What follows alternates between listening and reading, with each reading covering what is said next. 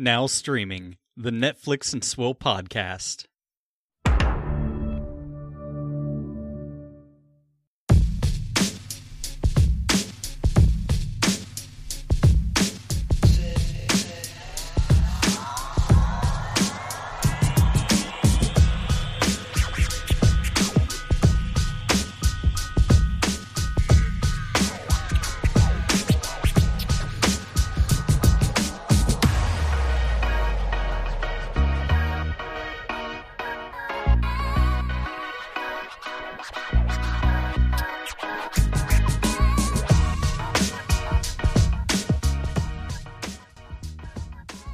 Hello, ladies and gentlemen. Welcome to the Netflix and Swill podcast, your source for uh, bitching about there not being any toilet paper on the planet.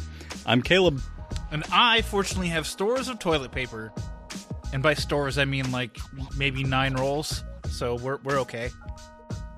I'm not one of those assholes that, you know, steals all the toilet paper and then walk up to the, the, the, the stocking boy and be like, hey, where's the toilet paper? And he goes, what the fuck is toilet paper?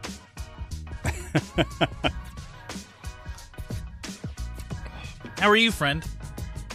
Well, aside from my unwiped ass, I'm pretty good. You should uh, look into getting a bidet attachment for your toilets. I can tell Vanessa didn't like that. Van- yeah, Vanessa has opinions about Yeah, that. Yeah, she was like, "Oh." Hi, Vanessa.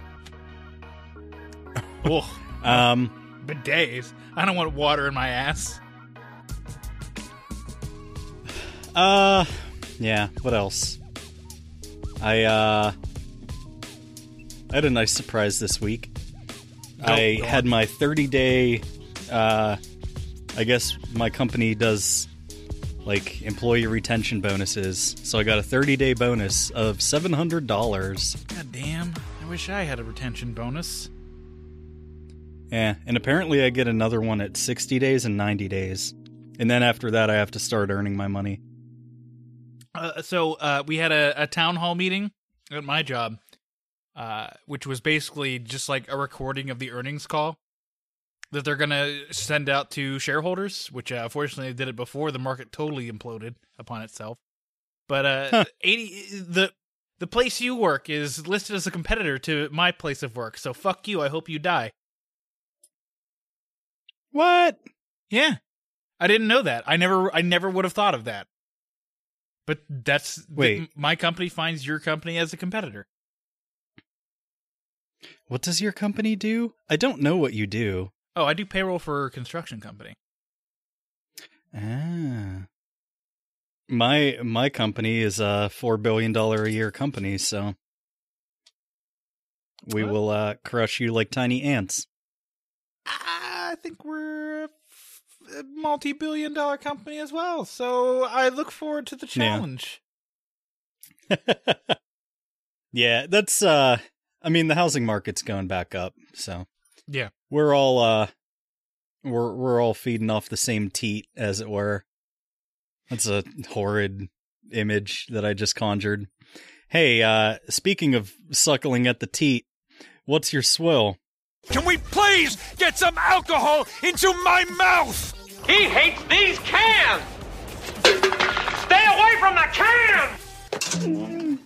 Uh, I have some Tito's and tonic. That's right. I am moved on from gin for now, and I am drinking Tito's. I don't know why. I was just like, eh, I want a vodka tonic. Who gives a shit? It Tito's. Twenty dollars for a fucking fifth. It's fine. Yeah, but I like it. It's uh, I didn't put any lime in this, but yeah. Well, I broke quarantine and ended up getting the corona. That's right. Corona Extra, La Cerveza Más Fina. when did Paul get on the podcast? Uh, What's the Spanish now?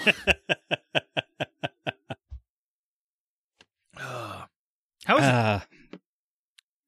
Could do with a lime. Shock, awe, can't believe. Yeah.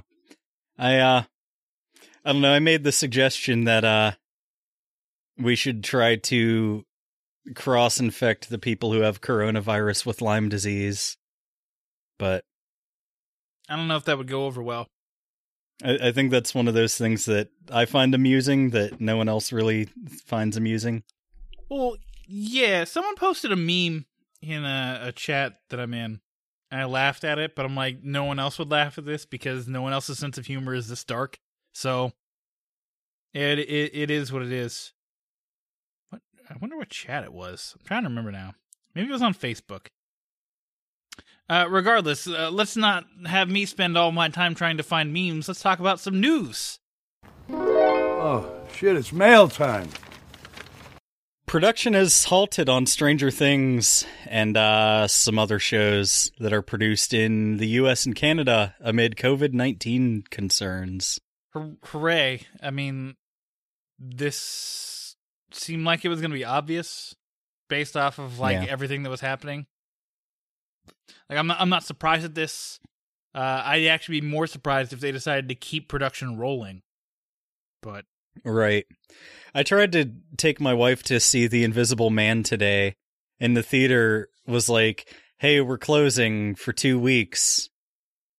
I was like, well, fuck. This movie won't be here in two weeks. Uh, okay, well that that'll segue me into uh, some random news, which is that we're getting some SVOD content from specifically Universal. Like, so the Hunt, uh, Trolls World Tour, and the Invisible Man will be available to stream for uh, the weekend. Uh, this weekend, the the twenty the the twentieth of March. Uh, so uh, for twenty dollars, that's right. For twenty dollars, you can get a, a whole movie experience that you could have gone to the movie theater for. I mean, that's about the price of two tickets anyway. Sure.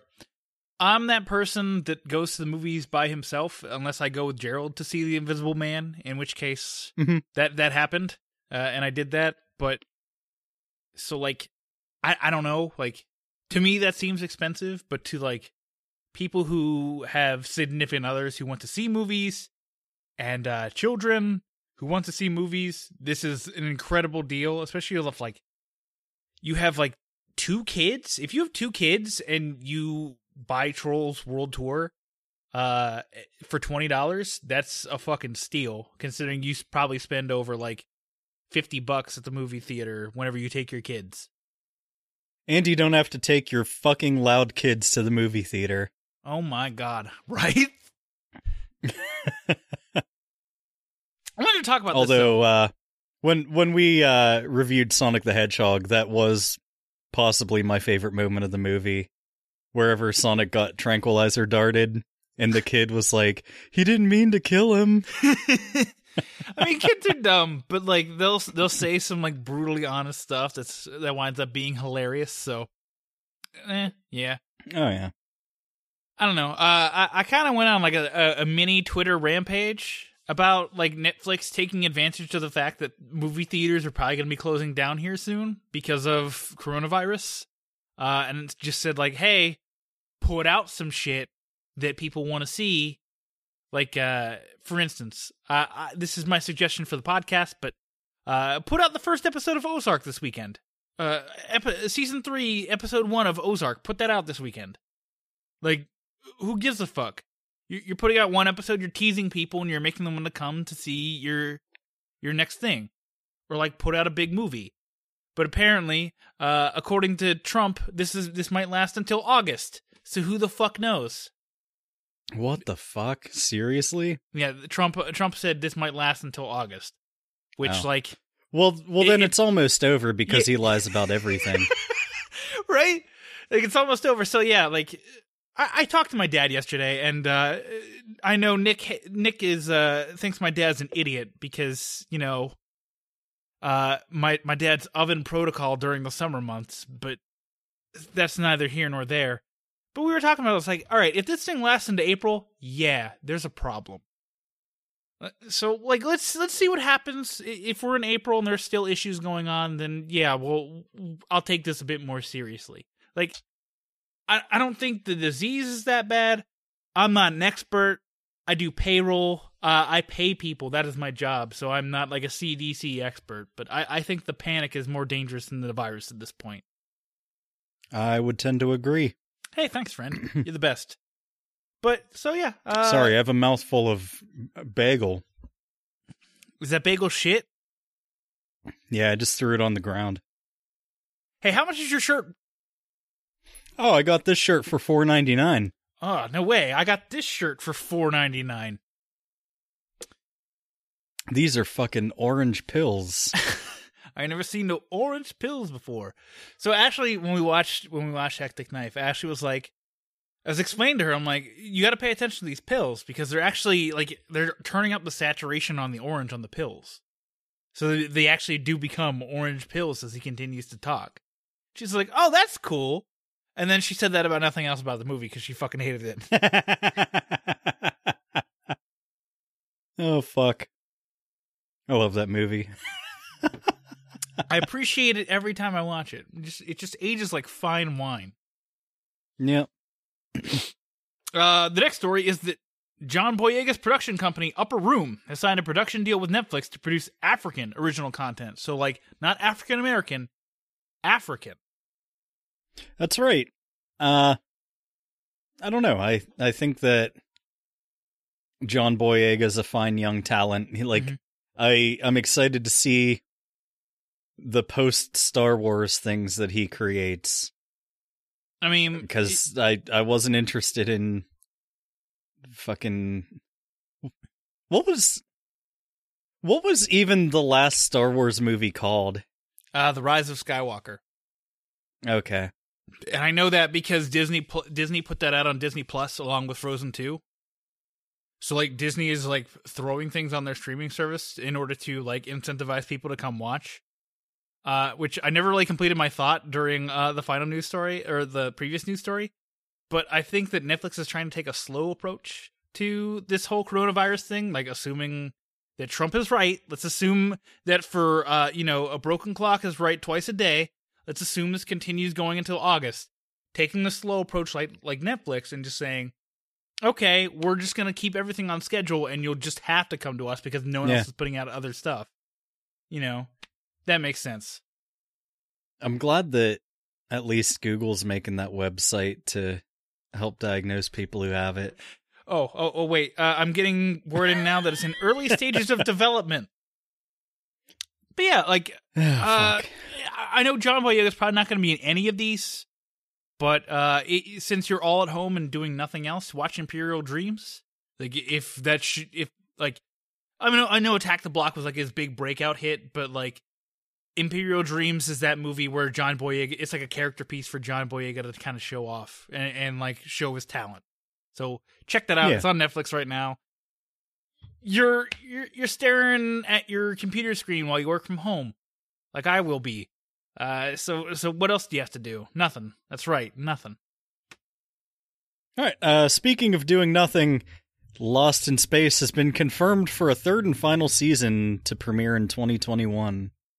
Cool, sexy robot exists still. I don't know. I what you watched like uh, the first episode or, or or two for the first season, and then just like, yeah, and it was really boring.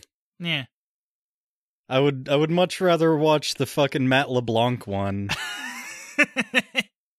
so like yeah. Hey, don't don't fucking knock that movie too hard. It's got Gary Oldman in it. I mean, sure. I haven't watched it. I've never watched it. I, I in fact, I've never It's seen anything bad. related to Lost in Space ever. So, yeah. I don't know. It's it's a franchise that was never that successful that for some reason people remember nostalgically. Like Land of the Lost. Didn't wasn't that Will Ferrell who did that that reboot movie, and then The Rock did the Yes. the sequel to that reboot movie? Yes, I think so. Why? Why does that But exist? why but why though? Uh, so yeah, if you're if you're a Lost in Space fan, uh, good for you. I'm glad you get a wrap out to your storyline, uh, uh, as opposed to the OA, which is still canceled as of now. Uh, and, and in the back of the in the recesses of my mind, I'm still hoping uh it becomes uncanceled. But we all know that's never going to happen. All right. Um I don't really have any details on this, but this kind of caught my eye. Netflix is making a documentary about Jeffrey Epstein, you know, the guy that didn't kill himself. Um, so they did like a a documentary week uh, over on their their see what's next account. Uh, let me see if I can pull up anything about this because they were talking about they did talk about this. Like they're bringing back unsolved mysteries. Okay, so here's what it says. So this is going to be a docu series, uh, it, and it will expose horrifying stories of relentless manipulation of sex trafficking. Epstein survivors serve as a series as the series' preeminent voices, uh, providing powerful testimonials about their experiences and inspiration in their resilience. So, like, uh, interesting. Like, this is one of those things. Like, I I I think it's trying to be like, hey, don't forget about this. Like, yeah, the guy killed himself. Don't forget about like all the information he had about potential pet, like about all the pedophiles that are in like famous circles. Yeah, like uh was it Prince Henry? Yeah. Which I have to watch The Crown uh, again, which I will have time to. But I, I will have to watch The Crown in order to understand like who Prince Henry is again. Because I don't fucking I don't fucking remember. Also, I'm somehow drunk, despite the fact that I had one vodka tonic. So that's great. Good job, body. Huh. You're probably dehydrated. Uh hit me with the top 10 for this week. Sure. Uh, so this is from the Wrap. Uh, Netflix didn't actually post a top ten for this week for some reason. I don't know. Maybe they got scared, so they moved in with their auntie and uncle in Bel Air. So uh, here's the top ten according to the Wrap. Uh, number one was On My Block, which uh, had its season three premiere this this week. Uh, two was Spencer Confidential. Three was The Lost Girls. Four was Love Is Blind. Five, The Trials of Gabriel Fernandez. Six, The Angry Birds movie two again. Uh, seven, Elite. Eight, Space Jam. Nine, Outbreak, which is the notable one, and then ten, Dirty Money, which is a docu series about how people uh, get money uh, and they're Yeah. rich. Actually, last I checked, Outbreak had climbed up to number 7, so Yeah. the memes are practically writing themselves. Uh, three guesses as to what's going to be our topic for next week. Uh Space Jam, Nailed it. Actually, I would like to see Space Jam again. Angry Birds 2. No. no, God, no. No, it's going to be Outbreak. We're going to watch Outbreak next week because the memes. Let's talk about some trailers in Downstream. Baby, I can't control the internet. That's my favorite line.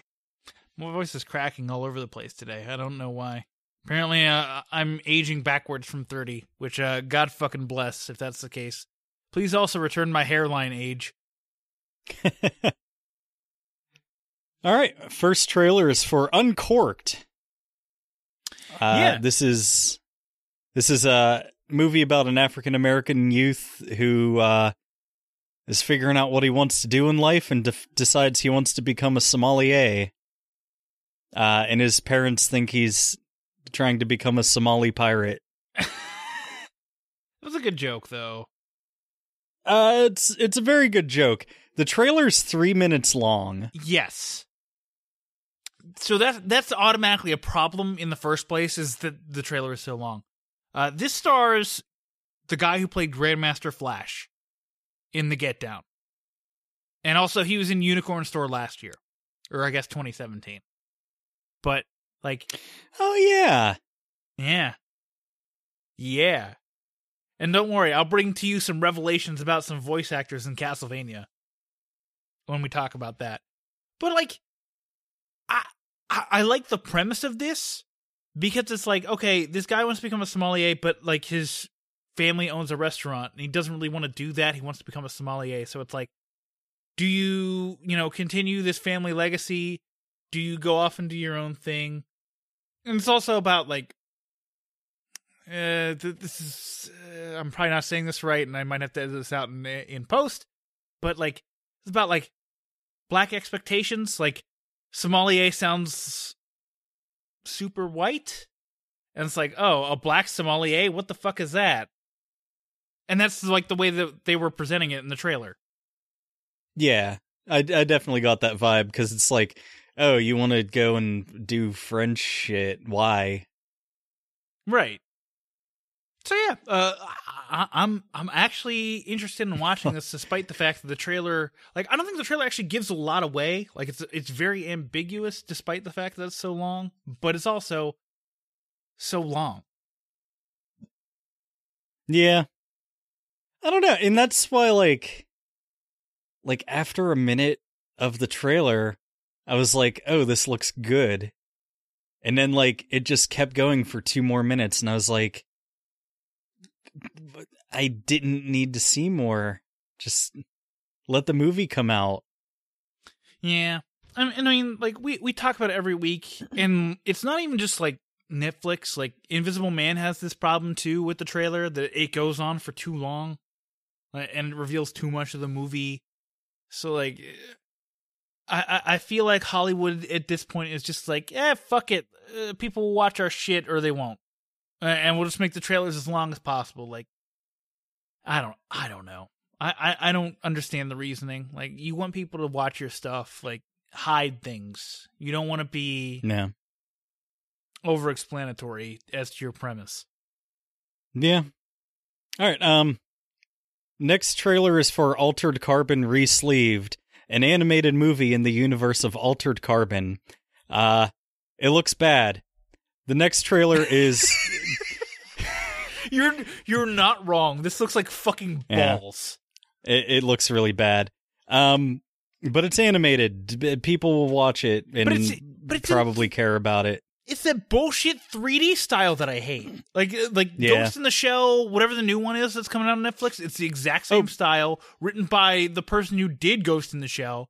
Like I don't give a fuck. Like I don't want to Oh, believe me, it it it looks like penis. So no, I I will not. No, uh, watch like if it was 2D, I would have thought about it, but like it looks like fucking anus. So fuck that. Um, yeah, our third trailer is for a thing called Crip Camp. It's about a street gang who decides to reconnect with nature.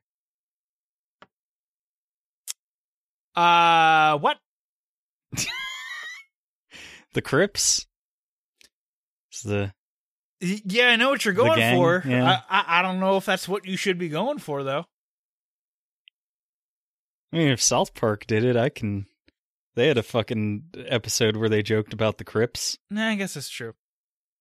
It's not like there's a chapter near my house that they're gonna come and gun There's me a down. If there's a In the chapter middle of my the Crips fucking and beauty near your house, I'd be so worried.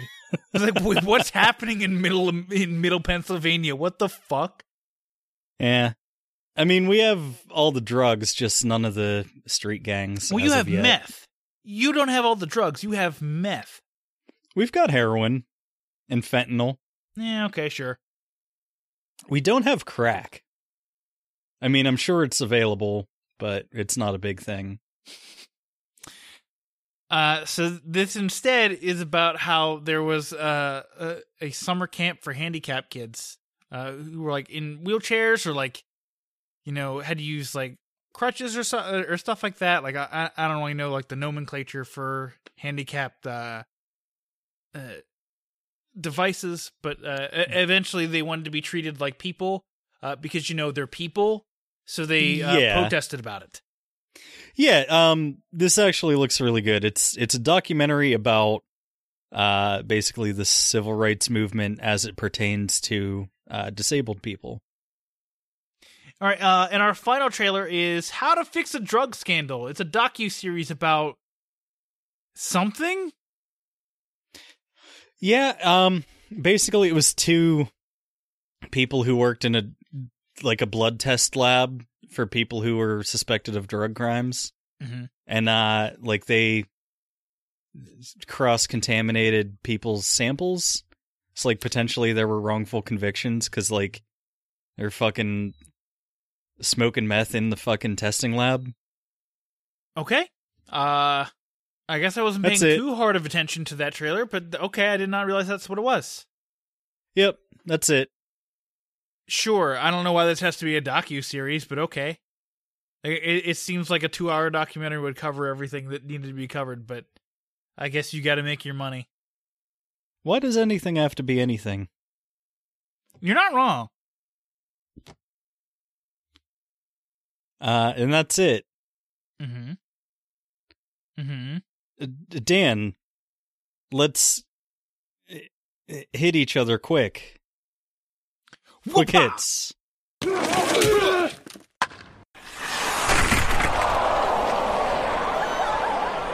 Uh, so uh, during work, I rewatched all of Castlevania, uh, the the first season and the second season.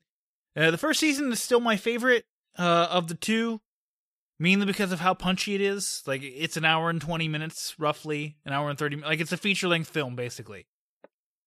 Uh, and, and it was engaging and Mhm. all that stuff. Uh, season two, now knowing what, like having like twenty twenty hindsight on it and knowing what to expect on it, I liked it more. That said, like it's still not as good because like it's int- it's just throwing a bunch of characters at you and being like, "Here, fucking care at them uh, about them," and you're just like, "But I want Trevor, Alucard, Sypha, and Dracula. That's all I wanted." And you're like, "All right, Carmilla, Hector, Isaac, uh, uh, and Godbrand exist, I guess." And like Isaac's still the best new character out of them, but like, it's it's whatever. So yeah, like Castlevania, like watch all of it. It's like it's good. Uh, then I watched one episode of Grace and Frankie. It's still a good show, uh, but I'm trying to watch other stuff too, as to not just monopolize Grace and Frankie on this. Like I don't, I don't want this to become Dan watches Grace and Frankie a segment.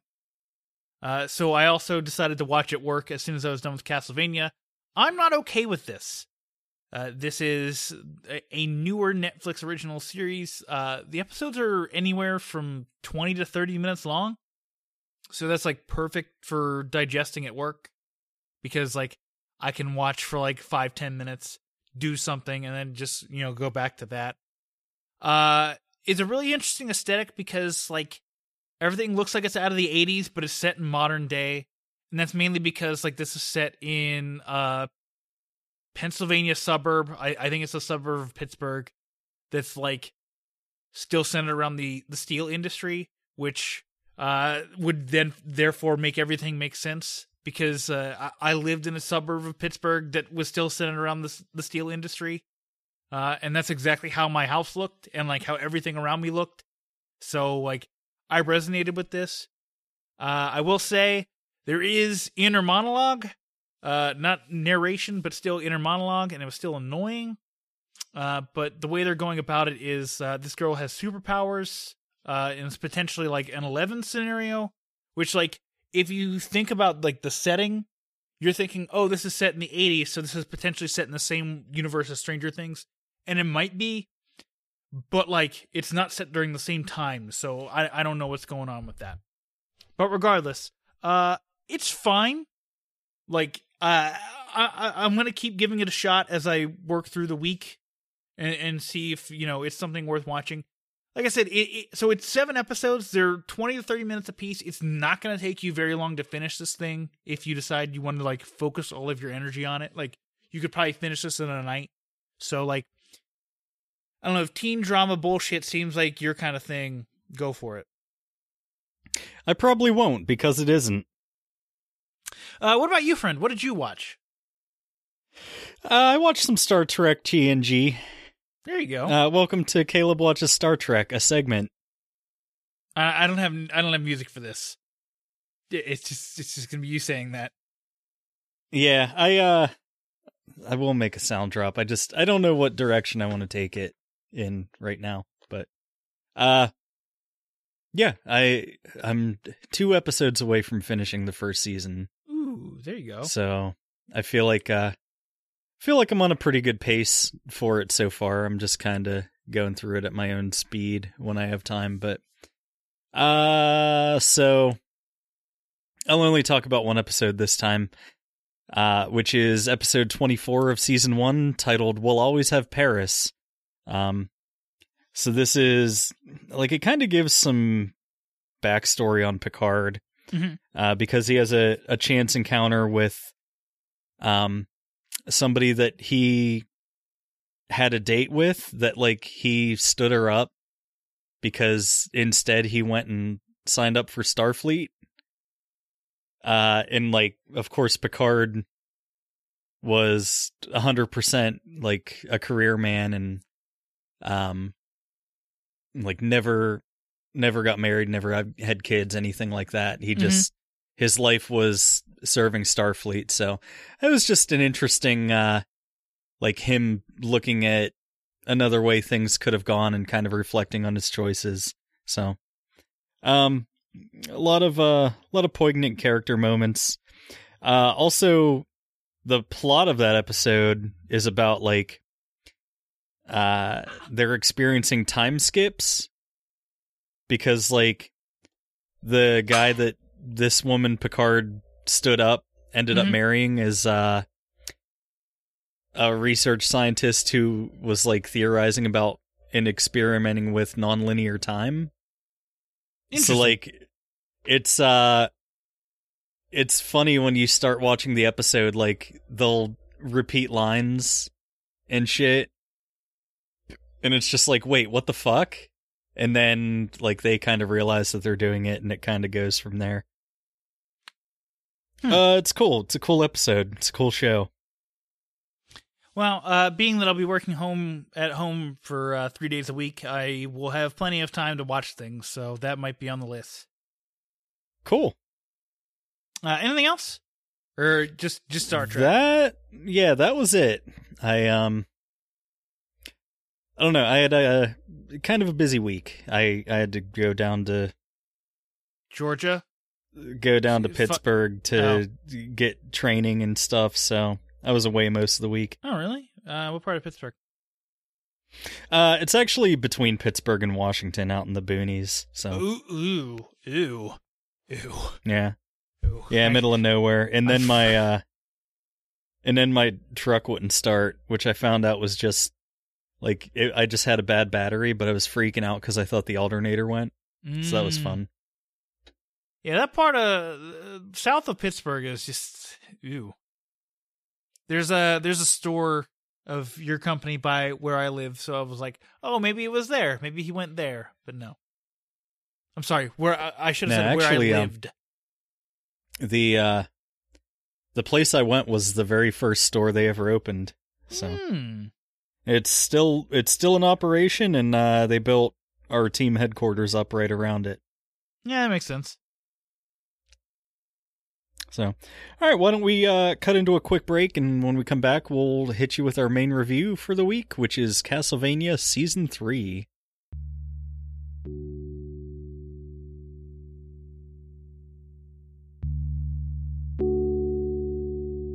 You imagine a world immune to all forms of cancer?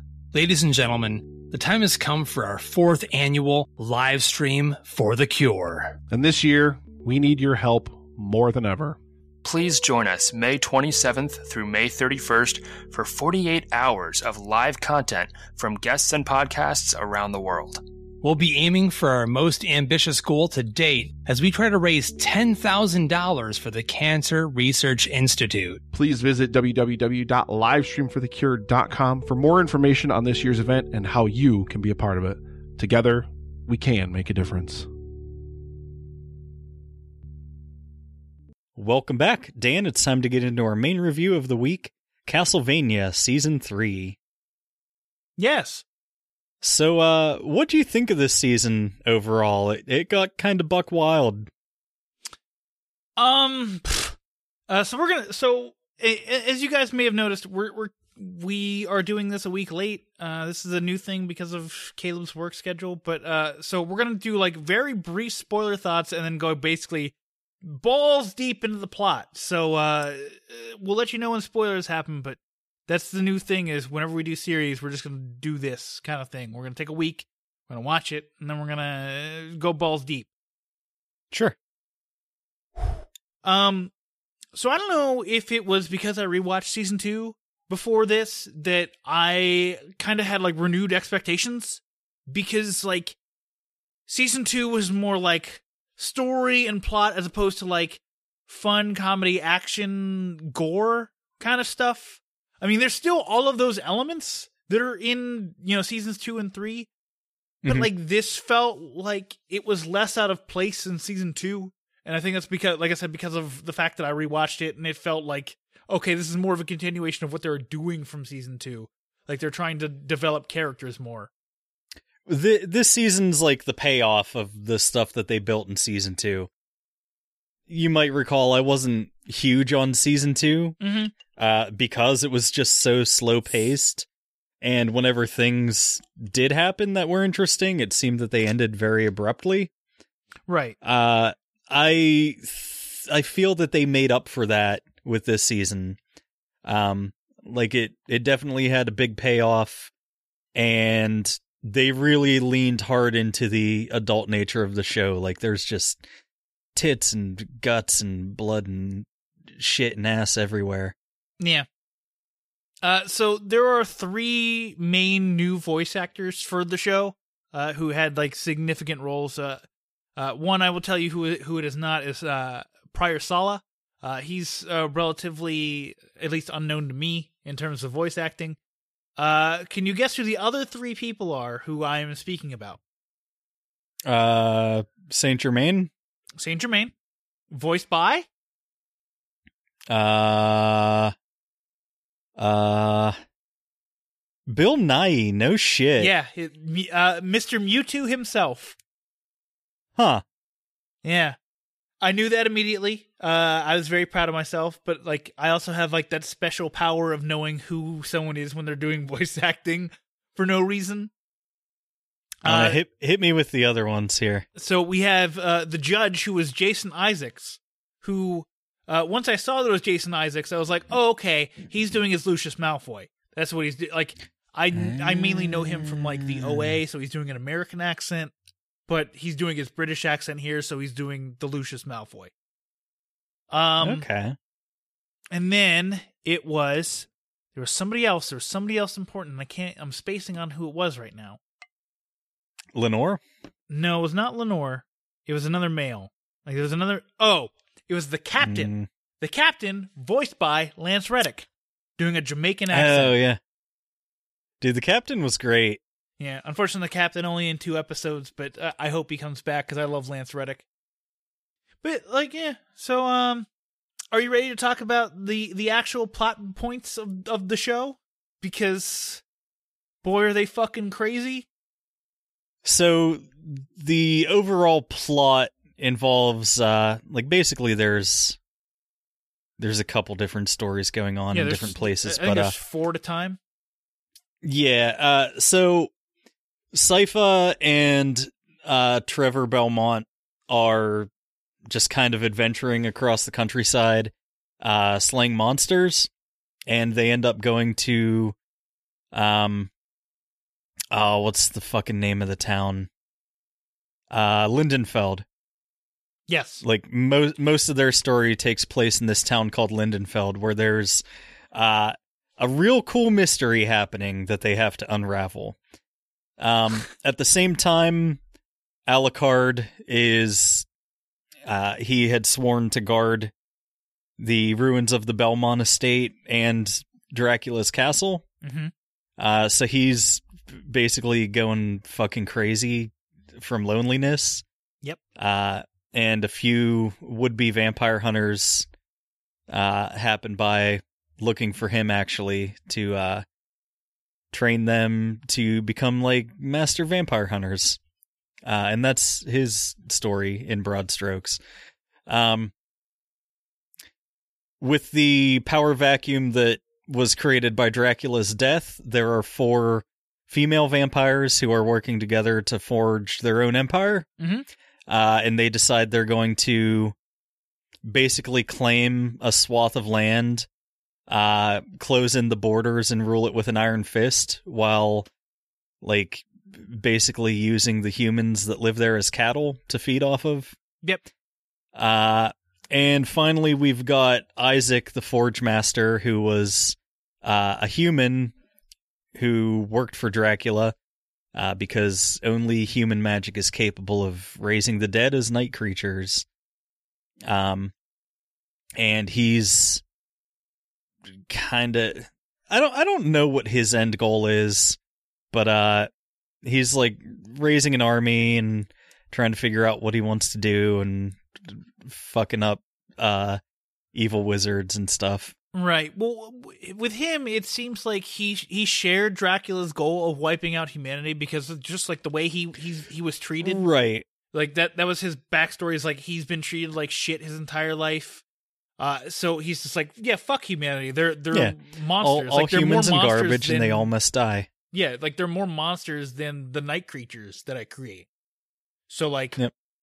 Yeah. So that that seems to be his end goal. Although they they play with that a bit this season, with with like giving him, I guess like there there are human characters that kind of like okay these are like uh, not fully redeemable but like are they really evil people like should they be removed from the earth because like they're, they're just they're just there trying to live their lives like is is that how that should work for them Yeah, I actually liked his story a lot. yeah I, isaac is probably my favorite character going on right now like i loved him a lot in season two but and now watching his story grow even further in season three and kind of seeing like his convictions get shaken uh, I, I thought that was super interesting Yeah.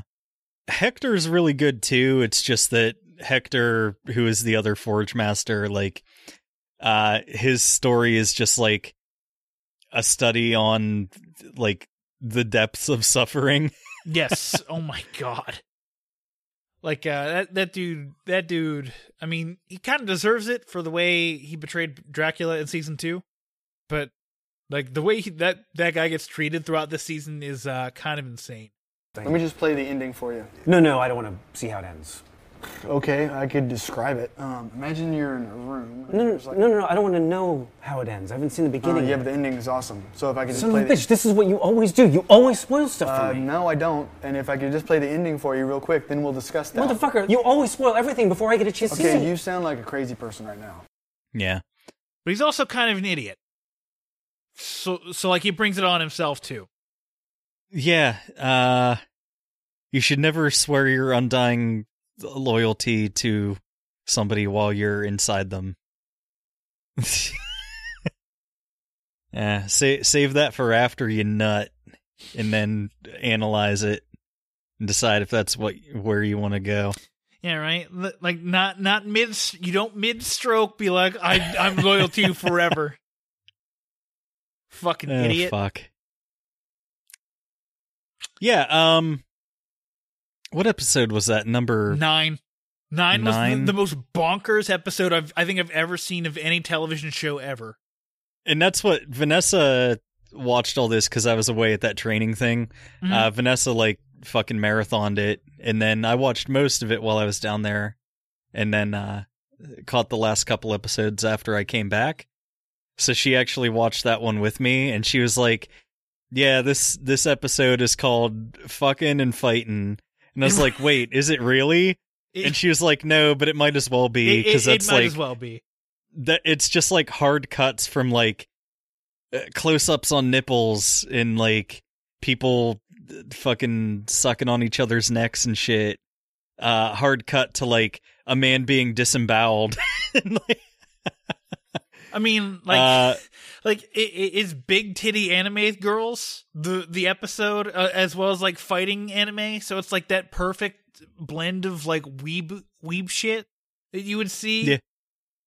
and uh i mean it's it's also a fucking great episode like Oh yeah, it's the highest it's the highest rated episode of the show on imdb for a good reason it's it's just it's just like a visual assault in a good Yeah. way. Because it's like fucking and fighting like vanessa said fucking and fighting and that's all the episode And, like- and it's wonderful. it's it's amazing that they were able to pull that off and have that much different stuff going on all at the same time and for it not to just be a complete fucking mess. right. Well okay. Before we get too far ahead in this i want to talk about the most important the two most important things in this season and they both come from the trevor Sypha story. And it is that one we have a dracula cult and two we get some cosmic horror shit which are like Oh yeah. the top tier dan loves this shit. Yeah, there's a fucking like the priory in Lindenfeld uh gets broken into by a gigantic night creature and they're like, "Oh, the, you know, it it like ran off or it got killed in there or something. But like, uh, that's the mystery that they unravel little by little. Mhm. Um, but like it, this thing never left. It's still in there, and like the fucking people are, uh, like the former priests and monks and stuff are, um, like helping it with these, uh,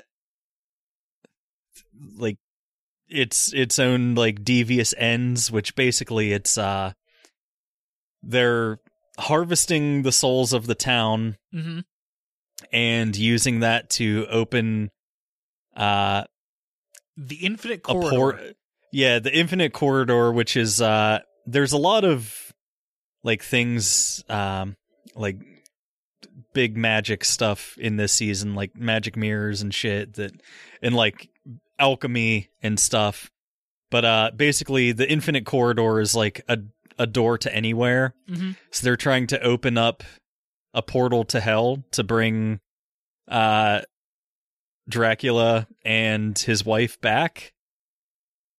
Uh Yes. And that almost happens. That almost happens. You know, this felt exactly like a Call of Cthulhu campaign, like Call of Cthulhu Yes. tabletop. And I was all about this storyline. Like, if this season was entirely just that storyline, I would have been fucking there for it. Like, all the other ones are good, uh, with like the exception, uh, the exception of the the resolution and like climax. Uh, he- wink, wink, nudge, nudge. Uh, lol uh, of Alucard's storyline, which like we'll get to here in a bit, but like I I I wanted this story like the the cosmic horror Dracula cult Call of Cthulhu campaign more than anything else. Oh yeah. Yeah, uh I'll be honest, like this season made me want to watch the entire show again. I recommend it.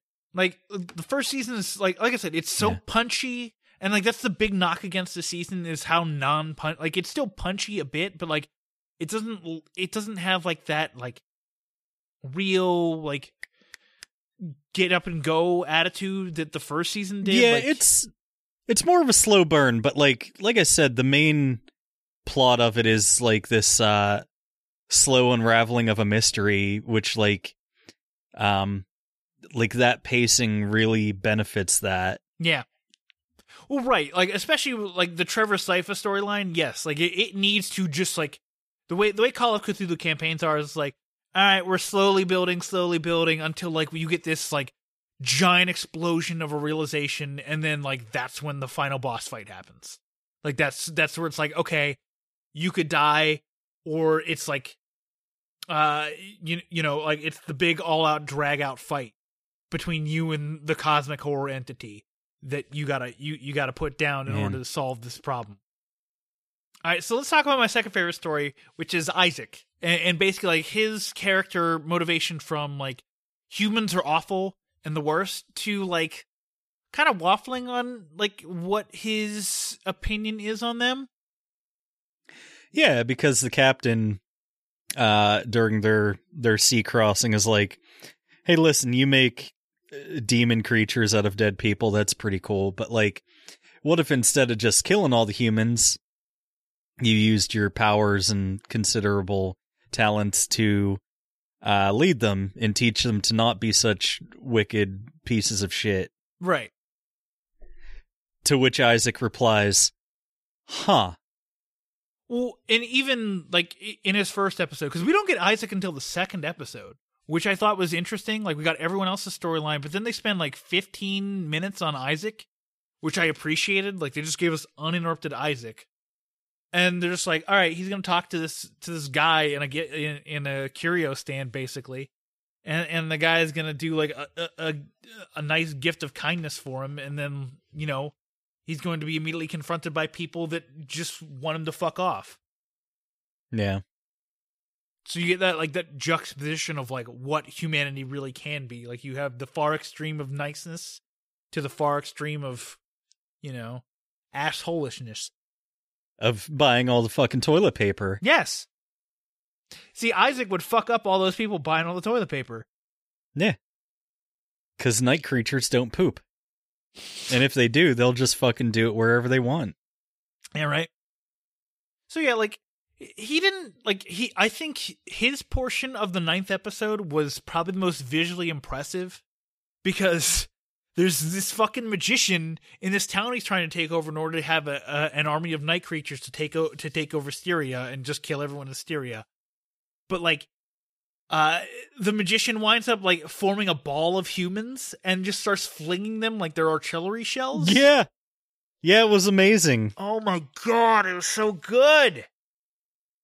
I, I, I just like his was like, like it was the most impressive visually in in that ninth episode, which is just like, as Vanessa said, fucking and fighting.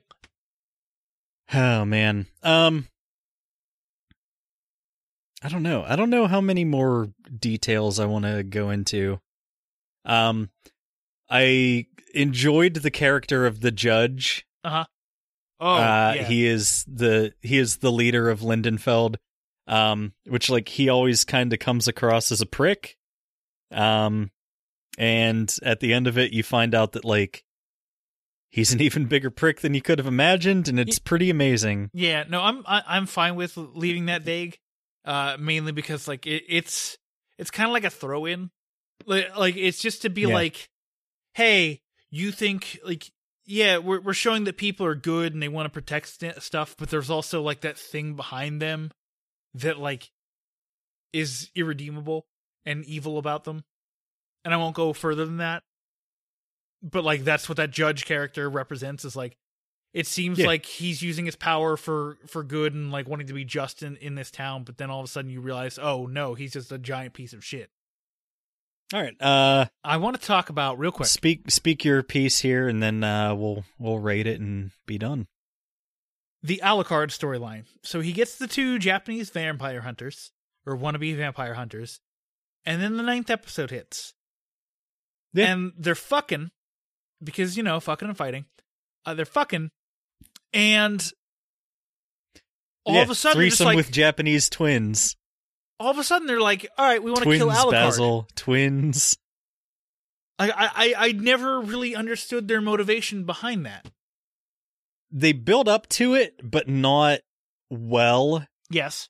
They thought that um Alucard was holding something back from them, like some piece of magic or knowledge that they needed to kill all the vampires and stuff, and they thought that like Alucard was lying that the castle couldn't be moved. Uh, so basically, they wanted to kill him and take over the castle.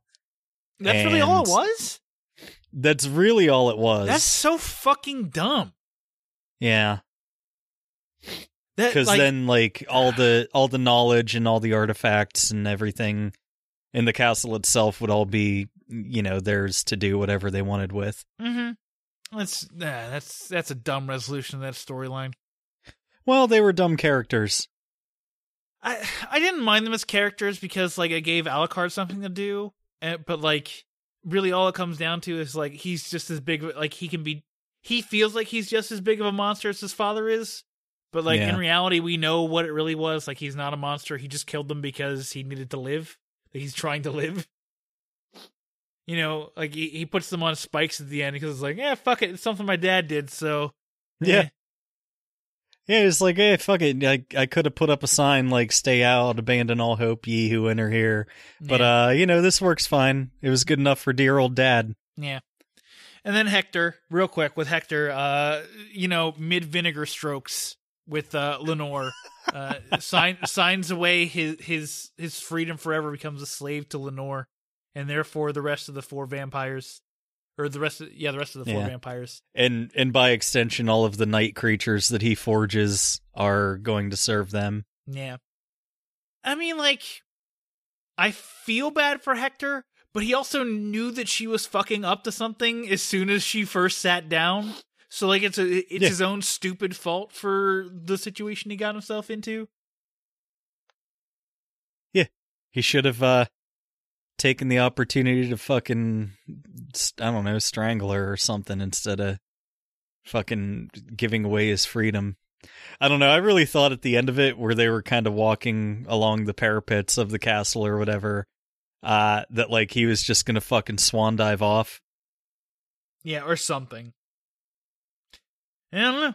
Uh, he's he's like eh, uh, he's an idiot. That's really all it comes down to. Is Hector's an idiot? Yeah, um, all of his problems are of his own design. Yes. Okay. Uh, what would you rate this bad boy?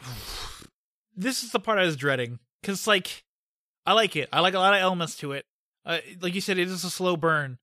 Uh, and, and the payoff in episodes nine and ten are fucking incredible. Uh, especially with the the Sypha Trevor fight versus like all the demons from hell uh, in episode ten. Uh so it's like it's like borderline great this season. Like it, it Yeah. I, I don't think it's as good as season one, but it it's a step above season two. If it makes it any easier for you, I'll go first. Um, I I was really let down by season two. I thought that this bounced back really hard. Uh-huh. So I give it a little extra credit for that. And uh, I love a good mystery, so I'm actually gonna say four and a half. I think I'm gonna say three and a half. Like it's borderline great this season. Uh, I I just think it missteps at a very important time. Like it, like the Alucard storyline needed to be resolved a little bit better than what it was. Do you feel like the Alucard storyline was like intentionally held back so that the other stories could go through their stuff because Alucard had less to do, but we wanted the climaxes all at the same time? Maybe I don't know. Like it just felt like those the the two Japanese vampire hunters were underdeveloped to the point where like it never felt like what they were doing was earned.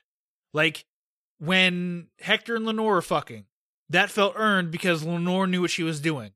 Uh the fight between the Priory, Trevor, and Sypha, that one felt earned because we've been building to that. I never felt like with the Alucard story we were ever building to a a threesome and b them trying to Huh. kill Alucard. Yeah, whenever whenever that was happening, like uh there was a moment where they were all fucking getting it on and like they like the two uh people just looked at each other in a weird way and I was like, "Oh fuck, they're to they're to basic instinct his ass." And they played the first thing that came to their head. Just so happened to be the best fucking in the world. At least Alucard got fucked before he killed them. Yeah. There's that. So good for you, Yeah. Alucard. Real proud of you. Uh, while I was uh, reading stuff about this show, I found out the word for the type of mythical creature that Alucard is. It's a Dompier, a, a human vampire hybrid.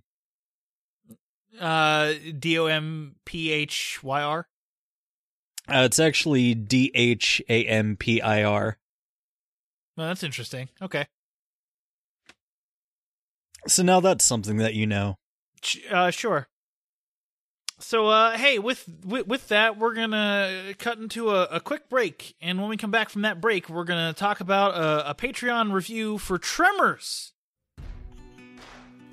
The Netflix and Swole podcast is brought to you by our patrons Gerald from Two Peas on the podcast, Nick and Justin from the Epic Film Guys podcast, Paul from the Countdown Movie and TV Reviews podcast, the IMDb Journey podcast, Julio from the Contrarians podcast, Ashley Gorski from the Rabbit Ears TV podcast, Nate Wade from the Everyone Has a Story podcast, Bill Sutton, James Delarosa, Ben Kiefer, Chris Yaney, Brianna Petty, and Dan's mom. If you would like to become a patron of the show, find us at patreon.com slash Netflix and Swill. In order to reach a wider audience, the show needs Apple Podcast reviews. To leave us a review, follow the link in the show notes or search for the show on Apple Podcasts. Thank you so much for listening and helping us grow. Our audience is at the heart of everything we do. You make the one star movies worth it.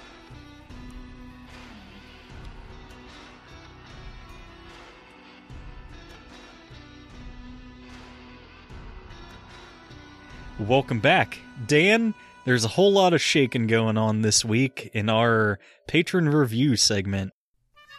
Well, fine if you don't want my money. You mean if we watch terrible movies, you'd give us money?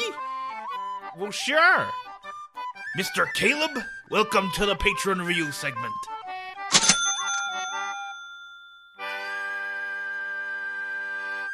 Uh, I'm done making earthquake puns. We watched Tremors. We sure did. Tremors is rated 7.1 out of 10 on IMDb. Uh, it is a comedy horror from 1990.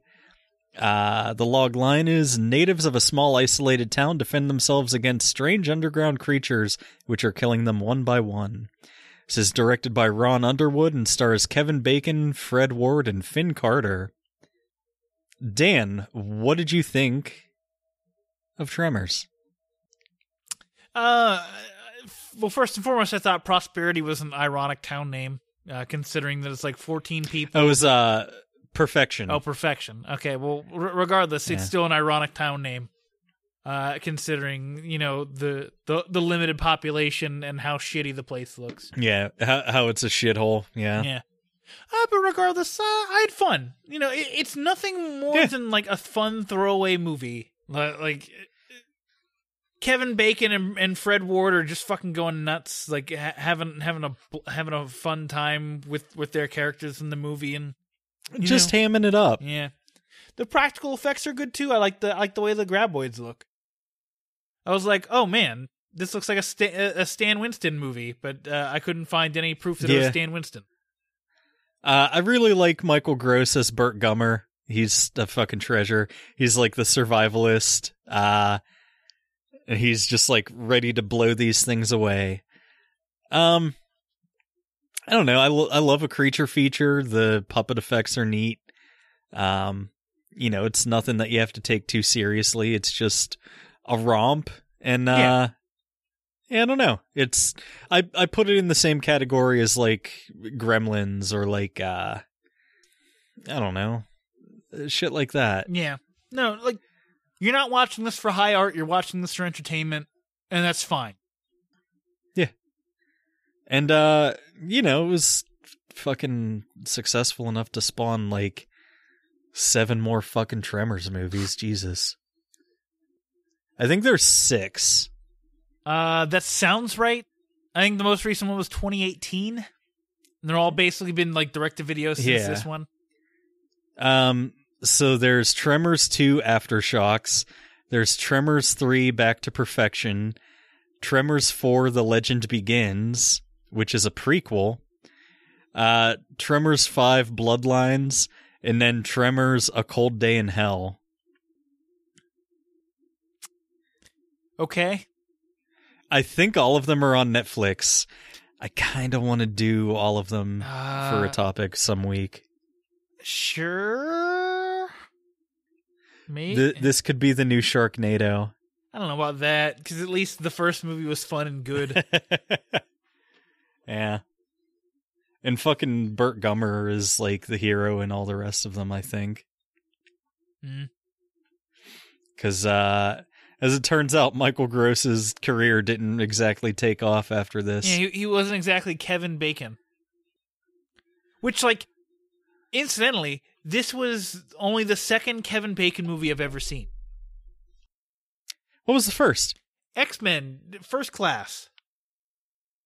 Uh, he was in that. Yeah. Liked him a lot in that movie. Let's see.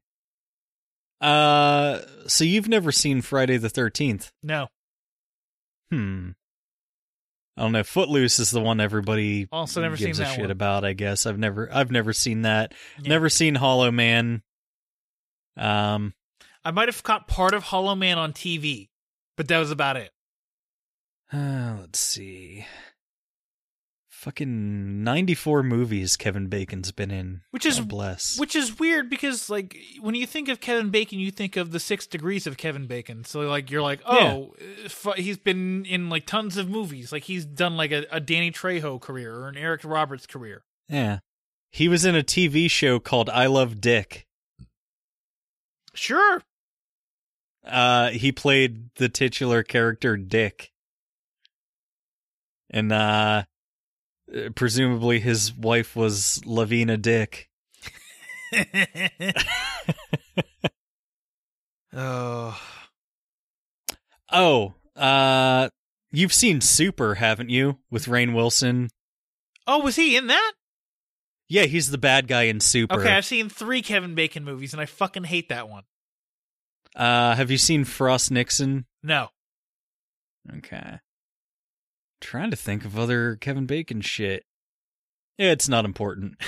uh, what else do you want to talk about with this movie? It's it's creatures. They burrow underground. Yeah, like, um, uh, people fight them. Some of them get eaten. Yeah, like I mean, Reba McEntire's in this movie. She plays a, a gun nut, uh, and those Yeah, are like the most she fun does. characters because they're just Yep. like they have this wall of guns, and like a graboid breaks through their wall, and they just fucking unload fucking shells and shells and shells into this graboid until they finally fucking kill it with a grenade. Uh, real quick. Have you seen Apollo 13? no, Wow. Okay. like like I 'Cause he's said, in that. I haven't seen any Kevin Bacon movies aside from like Super, which is like very off the wall and no one's really ever heard of un- unless you're like super familiar with James Gunn or Yeah. X Men Days of Future Past or not Days of Future Past, First Class, which is like maybe his most commercially relevant movie of the modern times. Yeah.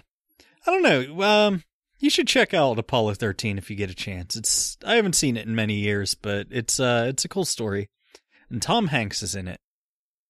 He has coronavirus. He He's- does. He's infected. He might that means die. he has the virus. uh he was in Forrest Gump. He is I a know. movie star. I know. He is an actor. he acts in movies. Oh man. Uh Tom Cruise, don't die, you're a treasure. Tom Hanks, don't die, you're a treasure. Tom Oh, Tom yeah. Cruise too, Tom, sure. Tom Cruise too. I need more Mission Impossible movies. God. Maybe uh maybe I've had too much corona. Good Uh, news though, I have Clorox disinfecting wipes next to me. I can uh eat them to d- destroy the corona that I've consumed. Awesome. Uh anything else you want to say about this movie? It's fine. Yeah, I had fun. Yeah. I, I had quite a bit of fun. Uh what would you give it? Like I said, it's it's it's a romp. It's uh a perfectly serviceable film.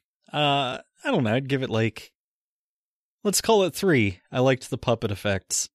Yeah, I will also go 3. I had fun. I- And I wasn't expecting too much out of it. I just ex- expected fun and I got fun, so hooray. Um assuming that we survive and live to uh do another show with the pandemic um we're going to watch Outbreak for next week. Sure are. Uh Um was it was it Dennis Hopper? Uh, I don't think so. This is a 1995 movie, which, like, yeah, don't get on. Dustin us. Hoffman is in it. Uh, it's Dustin. Dustin Hoffman and Renee Russo. I think Morgan Freeman. yeah.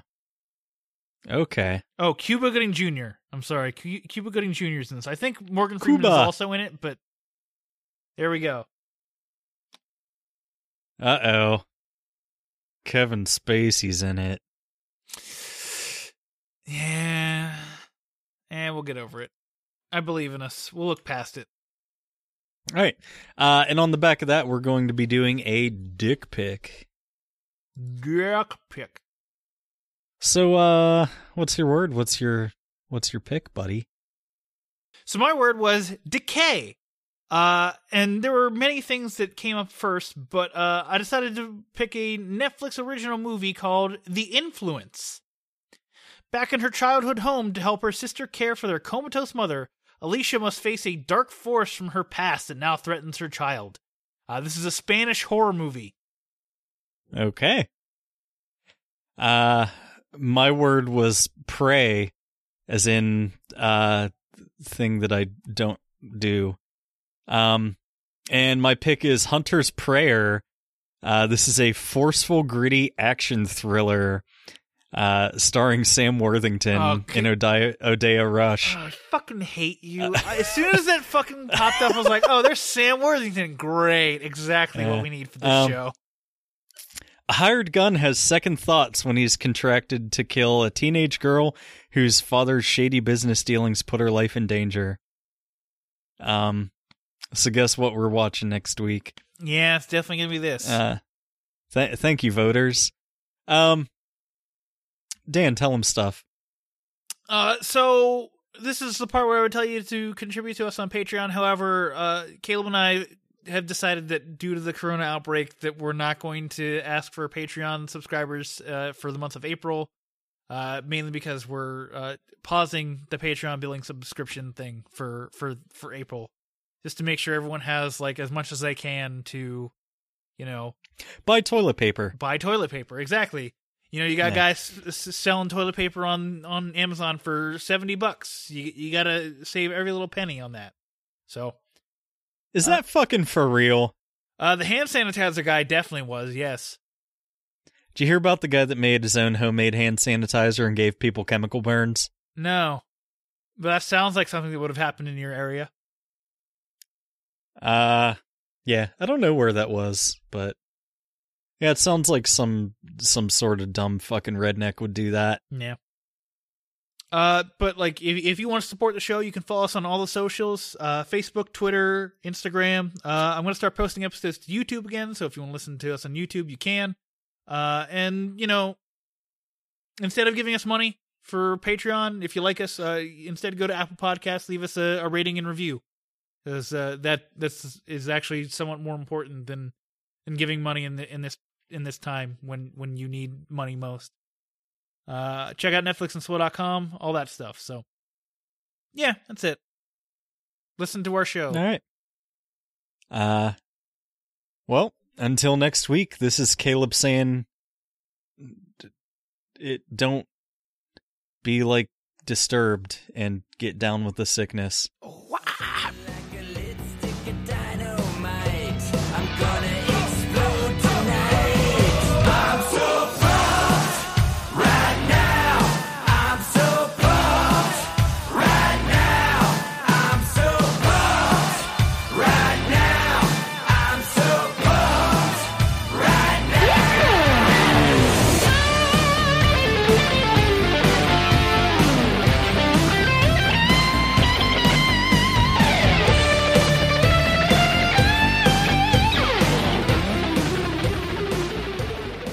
Netflix and Swill is an independent podcast. As such, we believe in the scrappy underdogs of the podcast world. If you're an indie podcast and would like us to run your promo on our show, please contact us. The little guys need to stick together. If you enjoy what we're doing, please consider leaving us a review on Apple Podcasts and telling a friend. The more we grow, the better the show will be. Thank you for being part of the Netflix and Swill family.